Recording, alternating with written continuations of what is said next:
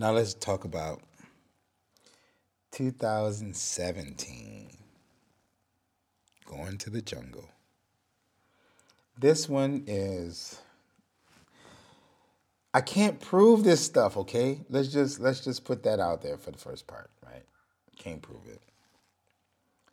But once again, it's true. It's true, man. Just, I know I keep saying that is because I just want somebody to believe me. I want some, even if it's one person, to believe me, man. Like, even if it sounds crazy, like, even if you think it's, just believe me. I, I, I re- this, this is not, this is turning into like a confessional, a sad thing. Really, because I really want one person to not just believe me, but to understand and have some words to say back, and the right kind of words, because I have zero people who believe anything I'm saying or on my side or say the right thing or wise enough to handle these complex topics, or like, really, I, I'm around primarily selfish people, actually, who don't even want to research or find out anything different. Um, so I feel, I, I feel by saying this, it's real. I just wish one person could understand and, and believe me, because this stuff is crazy. I'll admit that it's crazy, okay? I'll admit that what I'm going to tell you is crazy. I'll admit to you that it sounds crazy. It is crazy. I know it sounds crazy. I know it's unbelievable. I know. But that doesn't stop the fact that I was told this stuff. That's all I want you to know. It's like I really was shown and told this stuff. I know it's crazy, and you don't have to believe it, and you don't have to believe me, but it really did. Every time I went to the jungle, it was for about nine days. Four ceremonies, about nine days of time. And now, this being my third time going, I remember I was in uh, China at the time, of course, and if anybody who's been to China will understand, so many websites do not work here. So when you're online sometime, like, things are really slow, and you might have to use a, let's just say, alternative way to use an American website, and that makes it slower, and then it looks like it's coming from a strange place, and people close things out on you. It's all kinds of things, man. So I was purchasing my ticket for Peru, and I was scheduling it um, based on the amount of time that I normally stay in the jungle. So I bought the tickets, flew out from Beijing to Michigan, hung out with my brother for a couple of days in Ohio, I think. Saw my grandma, and then in Detroit. And hold on, it's the dog barking. I so uh, I bought the tickets and everything. Sorry, the dog was barking. I, I paused it for a moment. Maybe I'm saying the same thing over again. But I bought the tickets, and it was based on the amount of days I normally went. So I was hanging out at my brother's house in Ohio, like the night before I was flying out to Peru. I was checking the tickets and everything, and then suddenly I realized that the time was shorter there. And I thought it was like some mistake. I'm like, man, what? Like, I'm being cheated. It's like only a seven-day retreat now. What? It's not nine anymore. And I already took care of all the tickets and everything. I'm just so confused. And then I was a little bit upset. And I wrote to the person who runs, to, I wrote to Jill. And I said, Jill, man, what's going on here, man? Why, why did everything change? And I realized that I had made the error. It wasn't really an error. It, it was nobody made an error. It just was, I didn't pay attention that it was one less ceremony this time. So I was disappointed about that because I so look forward to going to the jungle. I appreciate every single ceremony. And this time it was only three ceremonies versus four. And it's not about the number of ceremonies, but but it's something about the the the the brotherhood that's that's that's created and and, and the feeling and, and people caring about each other and and I'm telling you, it's something about that space, minus the ayahuasca, that's just so refreshing. I mean, it's really people at the highest level of themselves, man. And I just like that. And so it was like a couple of days less than what I was looking for or thought it was going to be. And I was disappointed. And I remember, I still have this email. I wrote her and she wrote me a message back and she just wrote one, wrote, one word, trust. And J J, trust, you know. And so I let that go and I was off to Peru again. So I'm flying out from Florida Uh, from Detroit to Florida, Florida to Peru, but I get to Florida and there's a delay. And so this delay is crazy. So we fly, but we go to Atlanta. Like, what? What is happening here? So we somehow flying over to Atlanta, right? And we're going to fly from Atlanta. So we get into Atlanta and we're late. You know, we're late and we missed the flights. We missed the connect. No, I'm sorry. I'm sorry. We're flying out from, this time I'm not going from Florida, I think. I'm going from Ohio to Atlanta. But when I get to Atlanta, there's a delay. And so they all, it's, it's a delay where it can't be changed, right? And so as we get there, they're like, look, this is what's gonna happen. You call this number right here, and they're gonna give you a hotel, they're gonna give you food, and you're gonna leave out in the morning. Ain't nothing else to ask, ain't nothing else to say. It was that, okay, what, what, do you think, what can you do? The plane is canceled, and there's no other way to get to Peru. There's no other way, so don't even be angry. So I went into the line and, and called the number, and just like they said, they paid for the hotel, they paid for the travel to and from, to and from. They paid for a couple meals or something like that. And so I've been to Atlanta before, but I never went there with time to just hang out and look around. So that night I get there and I'm, I check into the hotel and it's a great room and everything. I'm like, okay, this is all right. So I make a plan to go and visit Doctor King's area uh, because I never did that before. And so that morning, the next morning, because I, I think I was leaving like around four or five, something like that in the afternoon for Peru. So I had the whole morning and afternoon to go do something. So I arranged the car and everything to pick me up and take me to Doctor King's area. I thought it was going to be complicated. Like, hey, man, you know where Doctor King lived. But that, I didn't, you know, that's a historical site. So everybody know where that is. But I found out it's not so far away. Let's say it's like forty-five minutes from the airport, and the hotel was like twenty minutes away. So it's like not so not so bad. So I hire a car to take me to that area, and I was just I just wanted to see, because you know I sometimes I don't do a lot of research. I just like to discover things as I'm there. So at the time I didn't really know that all the Doctor King stuff was like on the same street. I really didn't know that. I didn't know like his house is down the street from, well, it's actually the, the fire station is at the corner and the church is just a little bit down the street in the next block. And the new church where, uh, where Barack Obama was, was across the street. And then the Civil Rights Museum is is behind the church. I, I didn't know everything was right in on the same street, basically. Even Doctor King and his wife, Uh, their tombs, they're the is buried. They're, they're right there. They're they right there. They they not even under the ground. They're they're right there, son. So I didn't. I really didn't know any of that. So when I went there, that was really eye opening. But here's here's this is all part of this journey. I'm telling you this story is for a reason. So I'm in a car, and if anybody's been to the Doctor King area, you might know the area I'm talking about. So I get out and I'm like, mm, I think it's the same side street where the where the uh, fire station is. The driver lets me out. Now, I'm in Atlanta, you know, Atlanta's cool and everything, but I'm from the city.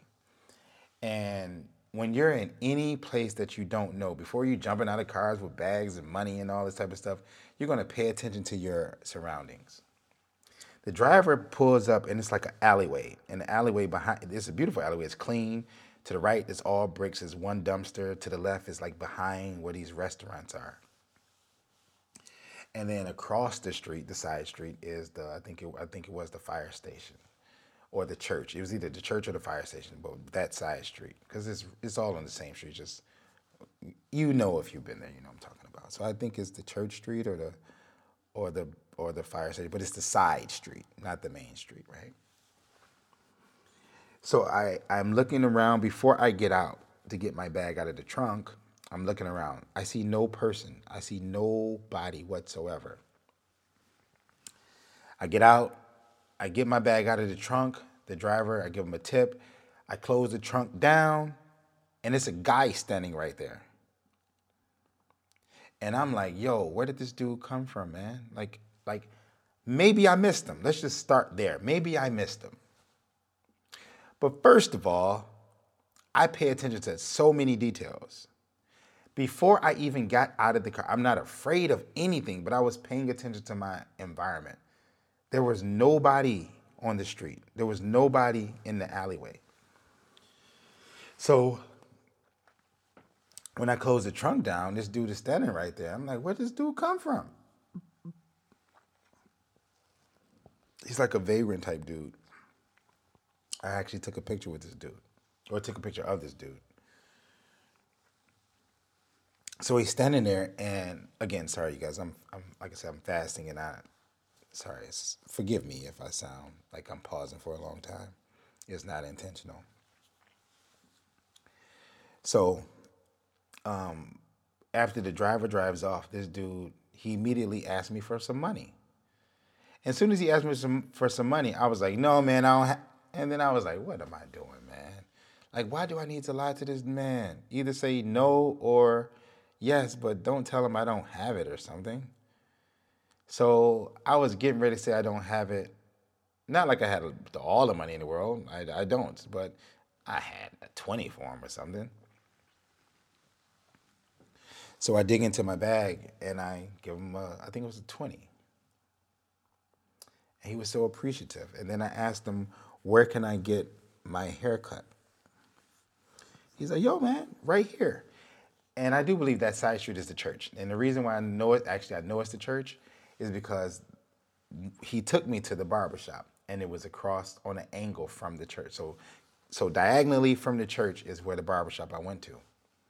So this man was so nice, and he, he's like, and then I asked him, I said, okay, man, I'm going to see Doctor King's house. And he's the one who told me all the stuff that was there. He was like, okay, well, Doctor King's house is right down the street, and then you got the fire station, and you got the church right here, and you got the other church, you got the Civil Rights Museum. And you, I was like, man, I ain't know. He's like, yeah, you know he's buried right there. Like, I didn't know any of this stuff, man. I appreciate that. So he told me the rundown about where everything was, and, and then he took me to the barbershop. I walk into the barbershop, and he's like, yo, I brought you some business. And nobody acknowledged this dude at all. None of the barbers acknowledged him at all. And I ended up paying the price plus a tip, so I gave him a fifty total. And in, in Atlanta, that the, the haircut was like fifteen, ten, fifteen dollars, twenty dollars at the most, I think, and I gave him fifty. So so he brought them fifty dollars, right? That's not a lot of money, but that's that's something. So he brought them fifty dollars, right? And not even one person said thanks or nothing to this man. They just, they ignored him one hundred percent.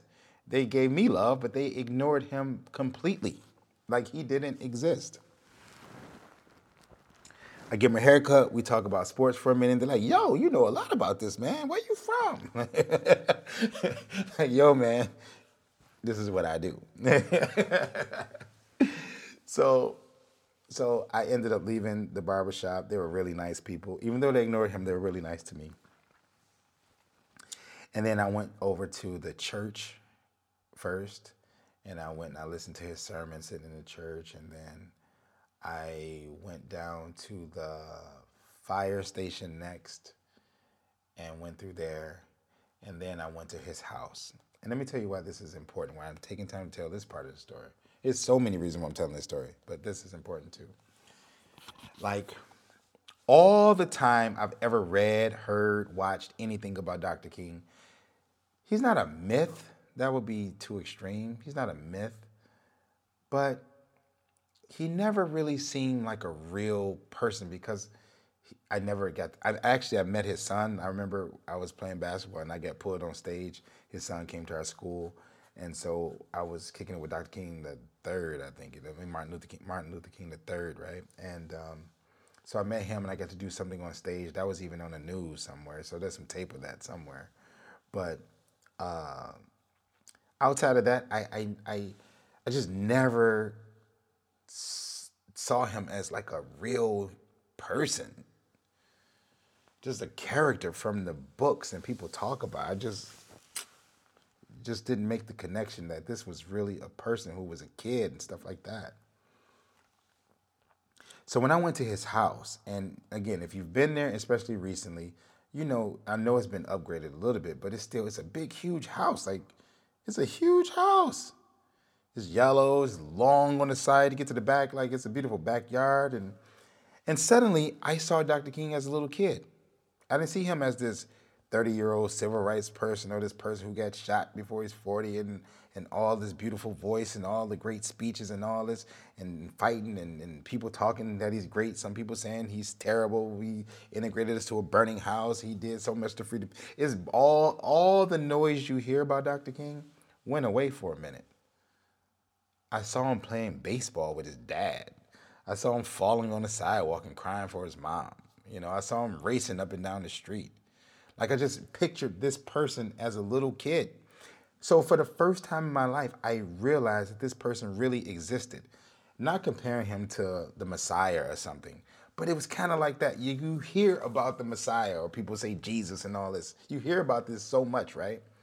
But even the truest believer, like, I don't think most of us really, really know or picture that this person really walked this land, this ground, this corner, this spot. I think we really, really don't absorb that. At least I didn't. Let's speak for me. I didn't. So as I'm on this, I'm standing right in front of his house, and I'm just, I just stopped for a minute. People doing the tour inside. I'm like, I don't really want to go to tour right now. I'm just going to stand right here. And I just could see and hear him running, racing, crying, looking for daddy, looking for mama, waiting for his dad to come home, like going to the fire station, like whatever it was, because the fire station is really at his corner. Like, it would be like two houses over or something, basically, I think. So I saw this, and for the first time, I, I saw this person as a real person. And that was really significant for me. So I finished up going all around and checking out all the Doctor King stuff, and I get the car, and I take off. I head to the airport.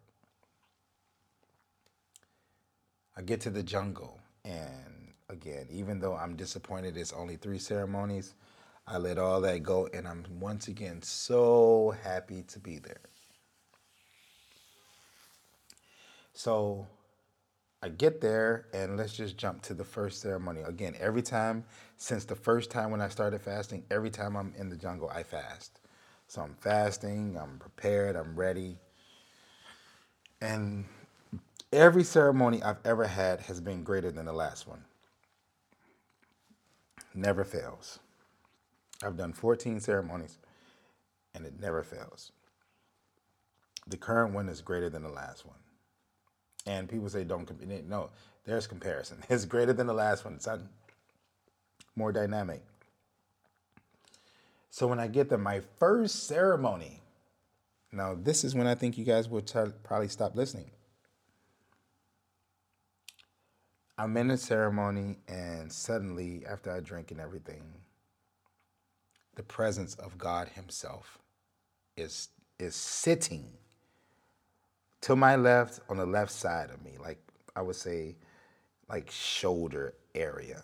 So again, I'm laying flat basically on the ground, and it's like this person would be sitting in a chair in my shoulder area. So, hold on.